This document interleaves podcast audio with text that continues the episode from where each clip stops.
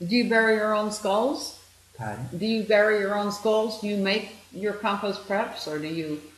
Um, yeah, in most cases, yeah. You do? Yeah, in most cases, yeah. Do you substitute, or are you able to get stag bladders? And No, no, always use kangaroo bladders. You always do? Okay. Always have, yeah. yeah.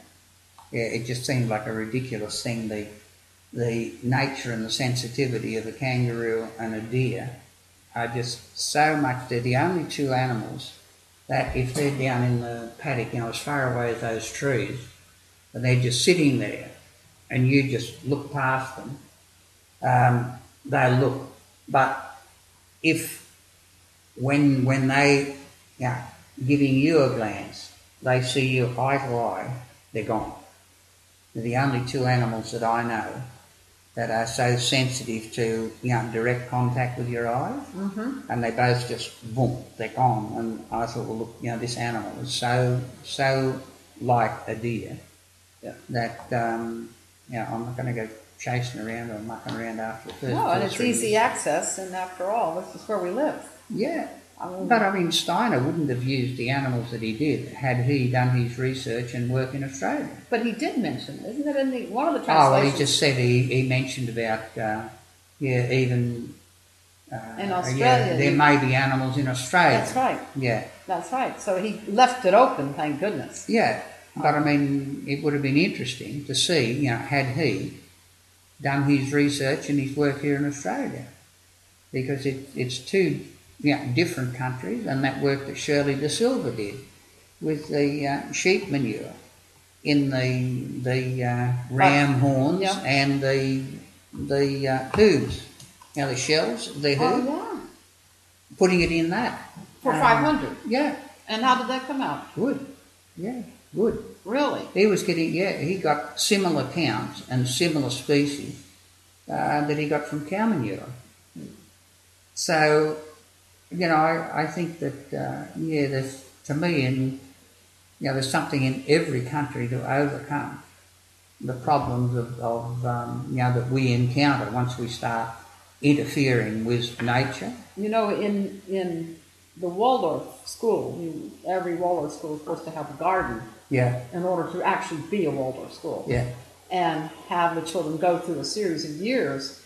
And my friend, Christine Jackson, she's in her late eighties now, she actually went to school, the Waller School, in Dormach, mm. both before the war, yeah. then they went to Stuttgart and went there, and then came back after the war. And she said when they would go for the festivals, the way they got their five oh one was not by crushing them and putting them in horns. They actually took quartz crystals, buried them in clay, yeah.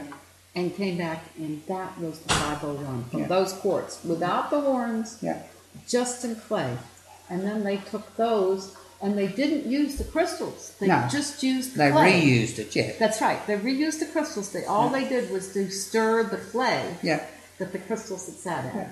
And this was considered five oh one. But I mean, when you consider what it's doing, its memory is doing in that computer. Right. Exactly. It's just absolutely fascinating. Yeah. And uh, like the imprinting, mm-hmm. it's just absolutely terrific, whether it's in water or whether it is in, in um, um, clay or anything else. Yeah. It's leaving it, or they leave their memory and their mark everywhere.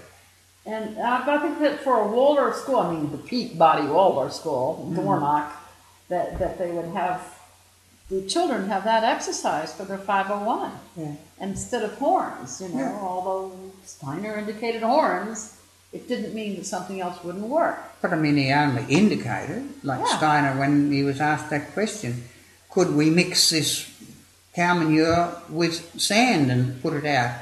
And uh, he said, experiment with it. Yes. It's the only way we'll find out. Yeah, because he wasn't an agriculturalist. He wasn't a farmer. No, no, no. He just... But, I mean, he, he was prepared to try. Yeah. And um, that other, on page sixteen, where he says that the, uh, the only way forward for this method is um, experimentation by the farmers. And I mean, it was completely and absolutely knocked on the head um, yeah. so quickly that it was just ridiculous. that uh, now that it was stopped from developing by experimentation or through experimentation. When you started experimenting with um, D E, Dive Mesh's Earth, was there anybody else doing that for five oh one in this country? I don't think so. I don't think there was anyone else with clay either when I started with clay. Yeah, because um, what was his name? Who did the horn clay? I think.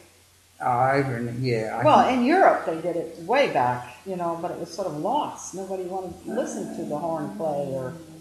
Well, all that started me on it was that the the um, fruit or the, the flowering on the on the citrus down on the alluvial soil, it would happen, you know, the uh, from bud burst until petal for all of about fourteen days. And they were all on, all off. Up where the clay was nearer the surface, it was um, just a totally different.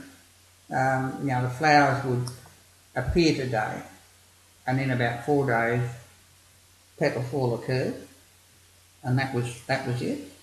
And that's when I started mucking about with the red clay, which was, you know, probably only four inches down, up on the away from the alluvial flower, and um, just, you know, not burying it or doing anything, just liquefying it and spraying it on the trees.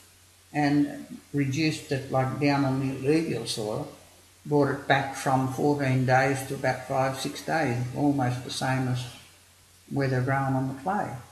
And that was a terrific boost as far as having your fruit, you know, nearer to the same size. Yeah. And um, it, it's something down the uh,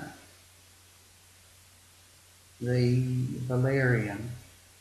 Yeah, there's one one. Uh, of the botanical gardens, grew a, quite a nice block of valerian, and were hoping to use it as a as a showpiece and attraction for people.